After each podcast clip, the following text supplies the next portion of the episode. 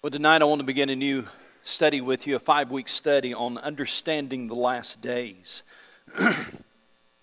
By almost any measure, twenty twenty has been an unusual year. Would you agree with that?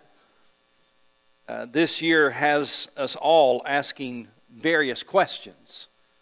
For example, the headline of the Chicago Tribune on August the eighteenth of this year said, "Is twenty twenty truly the worst year ever?" That was the headline in the Chicago Tribune.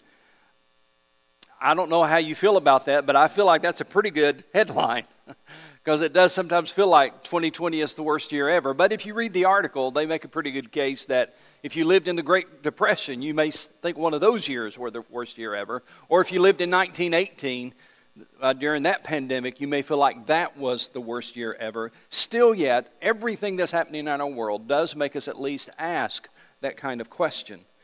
Then there's the even bigger question that's hanging in the air, and that is, is all of this leading to the end of the world? The New York Times had an article that they published on April the second. Now remember, this is not a religious publication. This is the New York Times. Here's what they said. For many people of, or for people of many faiths, and even none at all, it can feel lately like the end of the world is near. This is the New York Times. They went on to say, not only is there a plague, but hundreds of billions of locusts are swarming East Africa. Wildfires have ravaged Australia, killing an untold number of animals. And a recent earthquake in Utah even shook the Salt Lake Temple at the top of its iconic spire, causing the golden trumpet to fall from the angel Moroni's right hand.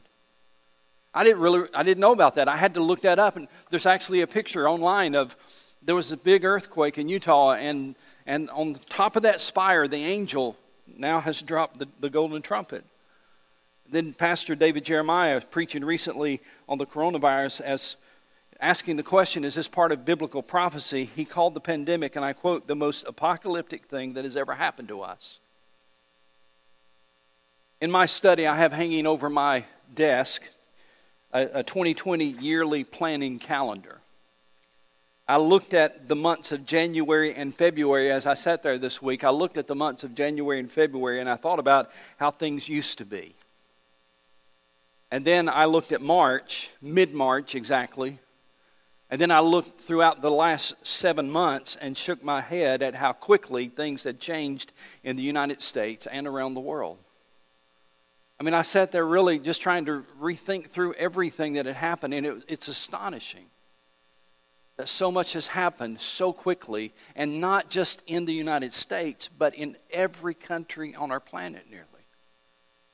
New words have, have entered our vocabulary. Words like these: COVID nineteen, pandemic, shelter in place, social distancing, flattening the curve, herd immunity, quarantine, and Zoom. We didn't know most of these words. We didn't use most of these words in January or February of this year. But starting in March, these words became part of our vocabulary. And of course, we're not done with this year, are we? There's still the coronavirus. There's still the problem hanging in the air. The Washington Post headline on this past Friday. Washington Post, this past Friday, this was the headline. Look at this. America is poised to enter into its worst stretch yet of the pandemic. In other words, yes, this has been bad, but it's going to get worse, according to the Washington Post. C N B C headline yesterday was this. U S reports more than eighty-three thousand coronavirus cases, record daily total, as experts warn of a difficult winter. Aren't you glad you came to be encouraged tonight? And then you look at all of that and you add to that the interesting developments regarding Israel. I don't know if you're keeping up with what's happening in Israel these days or with Israel. President Donald Trump announced on Friday, just a few days ago, it, on Friday that Sudan has agreed to make peace with Israel, making it the third Arab state to normalize ties with as a part of a U S brokered deal since August. I want you to let that sink in for a moment. Three Arab states since August have established relationships with Israel. And he, Donald Trump uh, announced, I believe it was yesterday, that five more are coming. Five more Arab states. are working on peace negotiations with Israel. Now, the reason Sudan is so important in that part of the world, or, or so significant, I should say, in, in regards to what we're talking about, Sudan has been a foe of Israel since it's create since Israel was uh, created as a Jewish state in nineteen forty-eight. Since nineteen forty-eight, Sudan has been an enemy of Israel, and now, now they're in a working relationship, a peaceful relationship. So, you take all of those things and many more, and we ask the question: Are they re- are they pointing to the imminent return of Jesus Christ? In this Bible study series, that's the question we're going to be dealing with. In this Bible study series, we're going to open our Bibles each Sunday night and try as best we can to understand the days in which we're living from a biblical perspective. Now, I want to say, hear me very clearly what I'm about to say to you. I don't know what month or even what year that Jesus is coming back, but I do know that his coming is near. And by near, I mean what the New Testament means when it tells us multiple times that his coming is near. You see, God calls the church in every generation to live in light of his return. God calls the church in every generation to live in light of this remarkable truth that nothing now stands in the way of Jesus' return. I want you to hear that again. Nothing stands in the way of Jesus' return. Look on the screen here. These are the things, the, the major events, if you will, on God's calendar. All right? Think of them in that, in that term. The major events on God's calendar have been these. Of course, the incarnation, God becoming flesh, the birth of Jesus Christ, the incarnation. Then the sinless life of Jesus, that, that he lived a sinless, perfect life for Uh, as he walked this earth. And then the sacrificial death. Of course, the cross was a significant event on God's calendar. And then, of course, the resurrection, another significant event on God's calendar. And, of course, then the ascension, where Jesus was taken back up to heaven. And then Pentecost, where the Spirit of God was poured out on the church, and the church age began. And the next major movement in history, in the history of the world, is the second coming of Jesus Christ. On God's calendar, that's the next major event in world history. His coming is the next big thing that could happen at any moment.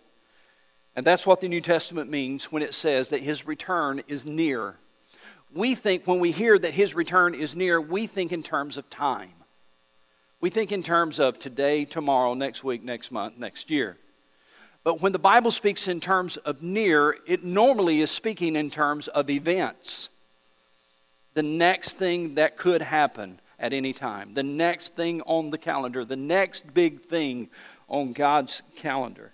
His return is near. Now, this is for me where it gets very interesting. There are four different places in the New Testament where four different writers of the New Testament talk about the fact that the end is at hand, or literally, that the end has drawn near. I hope you've got something to write with tonight, to take some notes with, and I hope you've got your Bible. We're going to put some of this on the screen, and some of it I'll, I'll just be speaking about. But the first verse is found in Romans chapter thirteen. The first writer, of course, is the Apostle Paul, as he writes Romans thirteen, and this is what Paul says: "The hour has come for you to wake up from your slumber, because our salvation is nearer now than when we first believed. The night," watch this, "the night is nearly over, and the day," the day is what, church?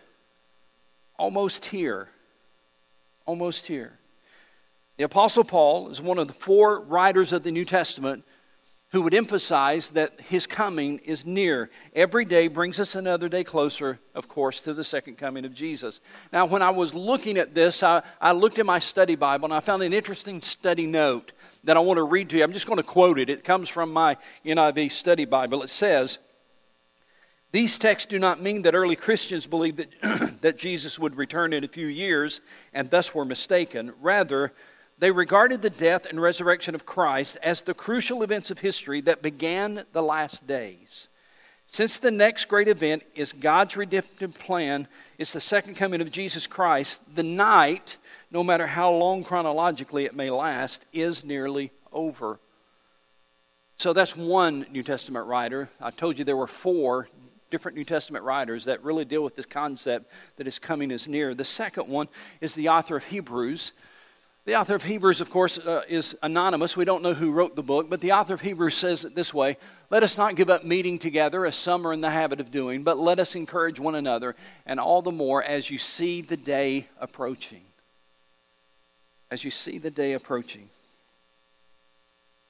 The writer of Hebrews says that he and his readers are already living in the end times. I don't know if you've caught that as you read it, but let me read it to you again. He's indicating that we're already living in the in the end times. The signs of the end aren't off in the future. They're already happening right now. Look how he words this in the middle of the verse. But let us encourage one another, and all the more as you see the day approaching. The day is already here. The day is approaching. We're already living in these days is what he was talking about. All the more means right now. You're already living this way, but right now. Because we're living in the last days, and you see the day approaching. Those last six words really grabbed my attention this week as I was studying. As you see the day approaching.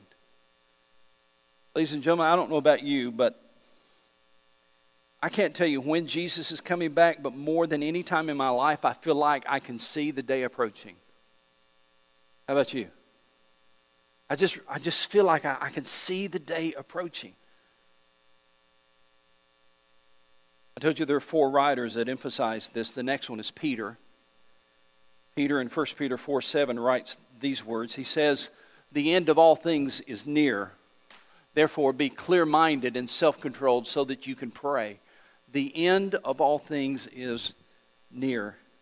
Peter was saying we should live with expectancy. We should live with the awareness because Christ really is coming again. We should live with the anticipation that the end of all things is near. Again, not saying that the end of all things is tomorrow or that it's next month or next year, but the end of all things is coming, and it's the next big event on God's calendar. And then finally, James, this is probably my favorite one. James says plainly and unmistakably in James five, he says, you too be patient and stand firm because the Lord's coming is near. Then he says, don't grumble, and, and he has some other words there. Don't grumble or you'll be judged. The judge is standing at the door. James was giving us a picture here, a word picture. Yes, the Lord's coming is near, but he said, but let me give you a word picture. It's as if someone's standing at the door. They're just on the other side of the door. That's how near this is. And the judge, he said, is standing on the other side of the door.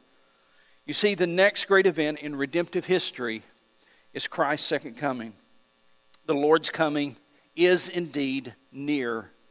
That's why James and Peter and the author of Hebrews and Paul believed what the faithful church has lived for the last two thousand years, that the Lord's coming is indeed near. Now, the New Testament doesn't say when that will occur, but it does say that we should live with the awareness that it will take place. Mark Hitchcock has written a book on Bible prophecy, and he says that there are two hundred sixty chapters of the New Testament, and in those two hundred sixty chapters of the New Testament, there are three hundred eighteen references to the second coming of Christ. three hundred eighteen references to the second coming found in the New Testament. The coming of Christ is indeed near. We are indeed living in the last days, which brings us to the subject of the rapture. That's what I want to talk about tonight. And what we're going to do is on Sunday nights, tonight and next Sunday night, we'll be talking about the rapture. Tonight, I'm going to introduce the rapture to you. Next Sunday night, we're going to talk in greater detail. And then each Sunday night thereafter, we'll be talking about certain events of the last days. For example, the tribulation or the Antichrist, another topic, or the second coming, another topic. So we'll have different topics each Sunday night. Tonight, I want to focus on the rapture, specifically trying to address this question: what is the rapture? From a biblical perspective, what is the rapture? Again, I hope you have something to take notes, and let's jump into this right now. First of all, here's the definition I would give you. The rapture is the event in which all who have been, all who have put their faith in Jesus will be suddenly called up from the earth. They will be raptured, suddenly called up from the earth and taken into heaven by Him. Pretty basic definition, that all who have put their faith in Jesus, both dead and alive, will be suddenly called up from the earth to be taken into heaven with Him. Greek scholar Kenneth Wiest has said that the word rapture, the Greek word rapture, is a translation, uh, or, or the word rapture is a translation of the Greek word harpazo. If you're taking notes, I'll, I'll give you how, tell you how to spell that, H A R P A Z O, harpazo. And the great Greek scholar, said, uh, Kenneth Wiest, said there's five different definitions for harpazo, five different ways it's used in, in the New Testament. So let me give you these. Write these down. This, this is going to be a, a good word for some of you. First of all, he said harpazo means to carry off by force. That's one, one way to define that word, to carry off by force. I had never thought about this before, but, but he was making the point that Satan and his demonic cohorts will do everything they can to keep the saints from leaving the earth. That God's angelic forces will overpower them and carry us into the presence of the Lord. Again, David Jeremiah put it this way. He said, the devil is mighty, but the Lord is almighty. And so when the rapture occurs, when there's this taking of all the believers, both dead and alive, there's this, these believers, both dead and alive, will be called up to be with the Lord. And next week we'll talk about how all that happens. I'm giving you a general overview tonight, but when that occurs, it'll be basically to carry by force, that it's going to happen because of the power of the Lord God himself. He said, Kenneth Wiest said, the second way that word rapture is used in the Bible is to claim for oneself eagerly. To claim for oneself eagerly. There's coming a day when Jesus will come. What, this is what this means, it's beautiful. There's coming a day when Jesus will come to claim us as his very own. He will come to take us to be with him and claim us as his. And this definition views the rapture from the Lord's viewpoint. It's, it's showing us the rapture from the viewpoint of the Lord Jesus as he comes to claim his bride, as he comes to claim us as his very own. Kenneth Wiest said there's a third way this definition is used, or this word is used, and that is to snatch away speedily. This definition perhaps is the one we're most familiar with. Uh, it emphasizes the sudden nature of the rapture. When the Lord returns, we will be called up quickly.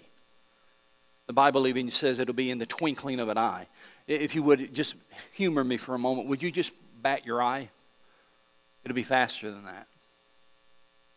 It'll be faster than that. If, if you really study that Greek word, the twinkling of an eye, it really has the idea that it, it and the, the closest thing we can relate it to is the twinkling or the blinking of an eye. But most scholars believe it's going to be even quicker than that.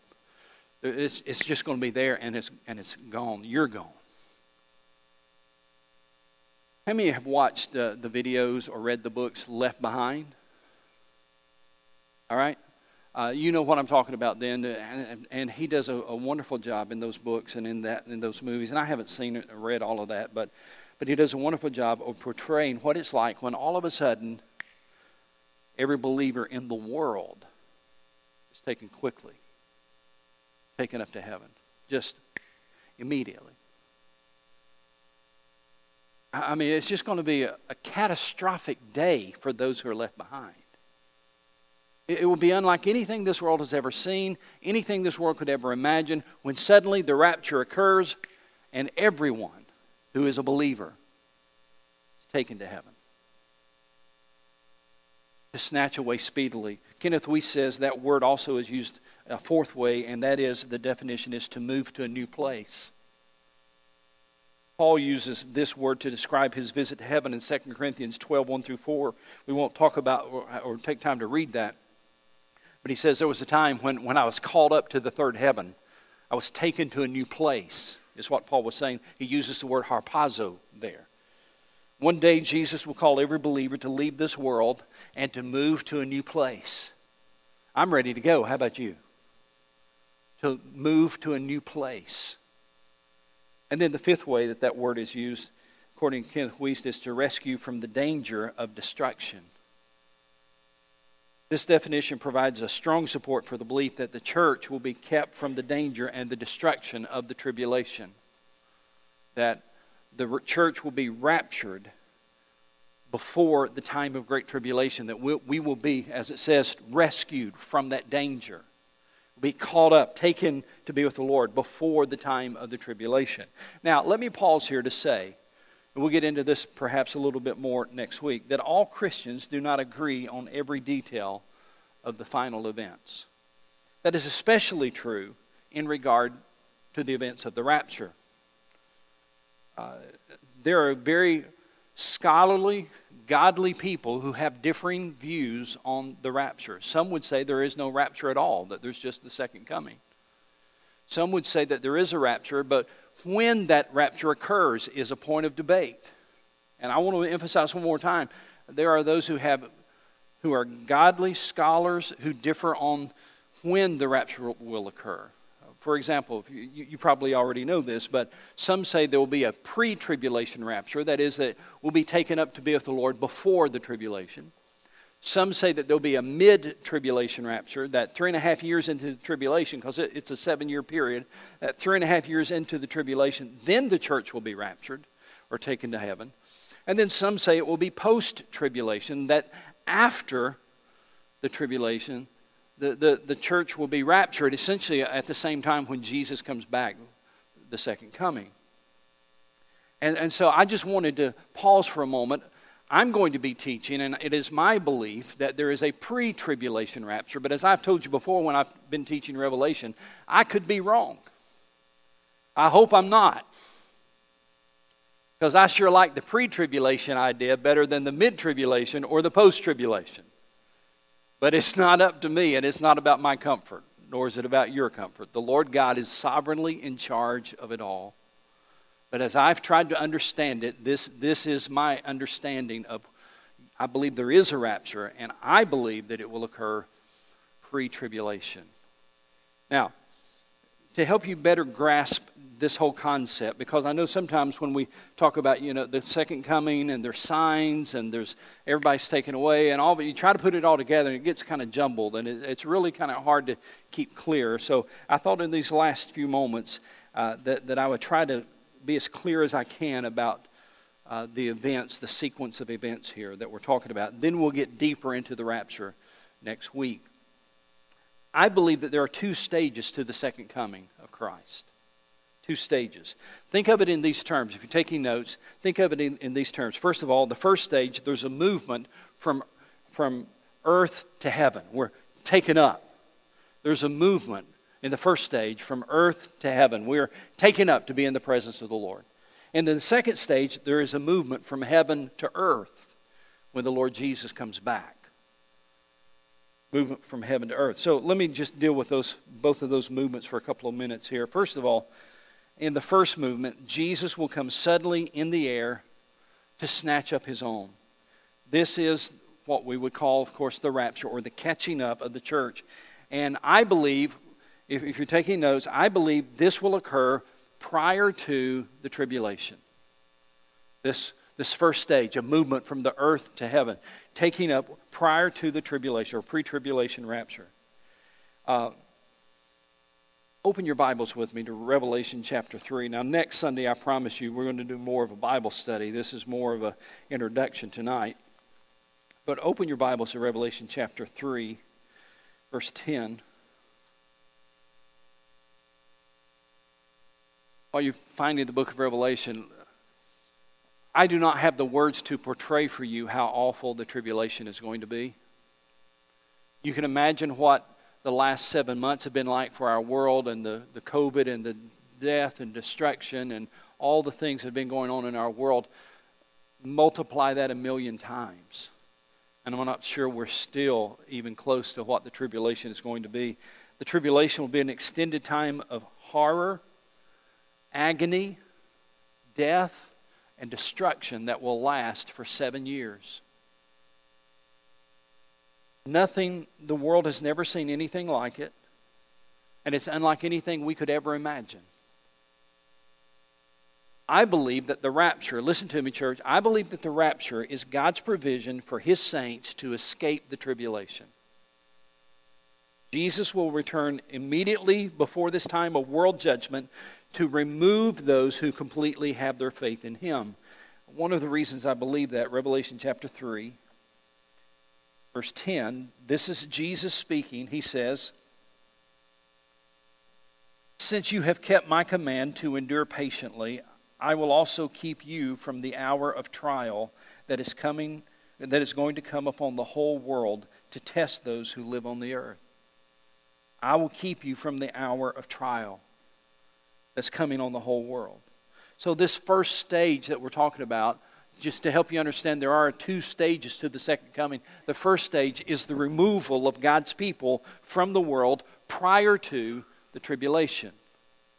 The second stage is this movement from heaven to earth. The second stage is Christ's second coming that will occur at the end of the tribulation. If you're taking notes, just, just make it a little timeline, if you will. And on the left side of the timeline, you you can put uh, church age. Just write in the word church age. That's the world, the time we're living in right now, the, the church age. And then, if you're going across the timeline, church age, and then rapture. And then the next event would be tribulation, seven years. And then the next event at the end of the tribulation would be second coming. Revelation nineteen, we're not going to take the time to read it, but Revelation nineteen gives us a spectacular and detailed picture of this ultimate event that signals the end of the world. Uh, it's described by many people uh, beyond Revelation. Other authors, especially in the Old Testament, have written about this second phase, this movement from heaven to earth. Let me just read for you the words of the prophet Zechariah. Just listen to this. We don't have it on the screen. Listen to the words of Zechariah, the Old Testament prophet. Behold, the day of the Lord is coming. Then the Lord will go forth and fight against those nations as he fights in the day of battle. And in that day, watch this, and whenever we go to Israel, I always try to remind the people, when we stand on the Mount of Olives in Israel, I try to remind the people that one day what Zechariah said will be, a, will be fulfilled right here on this mountain that we're standing on. Listen to what he says. And in that day, his feet will stand on the Mount of Olives, the feet of the Lord Jesus. And in that day, his feet will stand on the Mount of Olives, which faces Jerusalem on the east.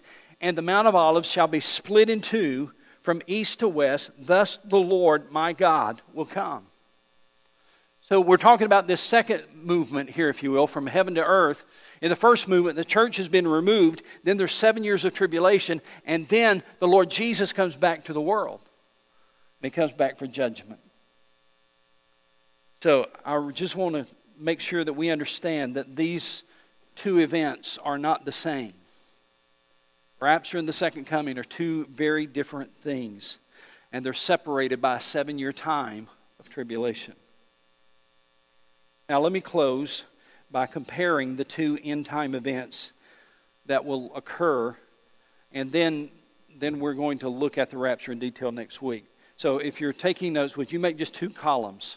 In, in one column, a column on the left, would you put the word rapture at the top of that column? And then on the second column, would you put the word second coming? And I'm going to give you words of comparison to help you see that, that I believe these are two distinct events that will occur at the end in the last days. So, comparing the rapture and the second coming, here's some five different comparisons. Under the rapture. In the rapture, Christ comes in the air. That's what we're going to look at next week. First Thessalonians four, that Christ comes in the air. He does not come down to the earth. His feet do not touch the ground in the rapture. He comes in the clouds, and he calls his church up to him. In the rapture, Christ comes in the air. In the second coming, Christ comes to the earth. His feet land on the Mount of Olives. He splits the Mount of Olives in two. So in the second coming, he comes on the earth. Here's the second comparison. In the rapture, Christ comes for his saints. The purpose of his coming is to take back his saints. That's in the rapture. In the second coming, the Bible says he comes with his saints. We'll look at that next week, that he brings his saints with him.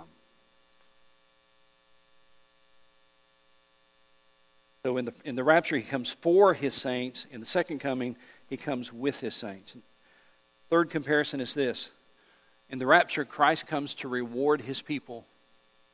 He comes to reward his people. In the second coming, Christ comes to judge the ungodly. The purpose of the second coming is to judge the ungodly.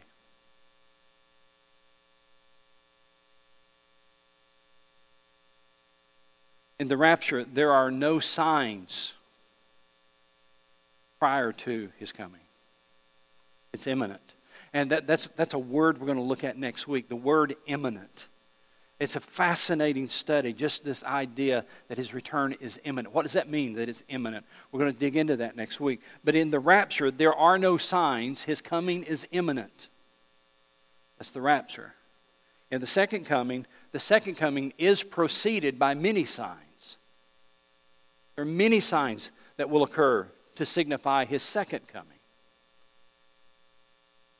And then the, the fifth comparison is this. In the rapture, Christ will not be seen. He comes in the clouds, and it's we're gone. He's not seen. That's the rapture. But in the second coming, Christ will be visible to the entire world.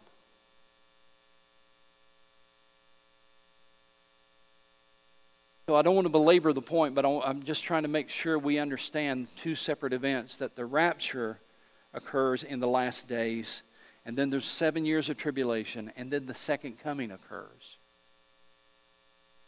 We'll talk more about that next week, but thank you for coming tonight and be a part of this study. And uh, I really appreciate the fact that you come out again on Sunday night. Haven't seen you in seven months. Glad you're back. Glad to be back. Let, let me pray for you. God, there's a lot about the last days we don't understand. There's a lot of, about the last days that intrigue us. There is a lot about those last days that fascinate us. But I just pray that this week we'll live with the awareness that you really could come to call your church, call your bride at any time. There's absolutely nothing that you're waiting on. There's no event. There's no sign. There's you literally can come at any time. Remind us of the words of James. The judge is standing at the door.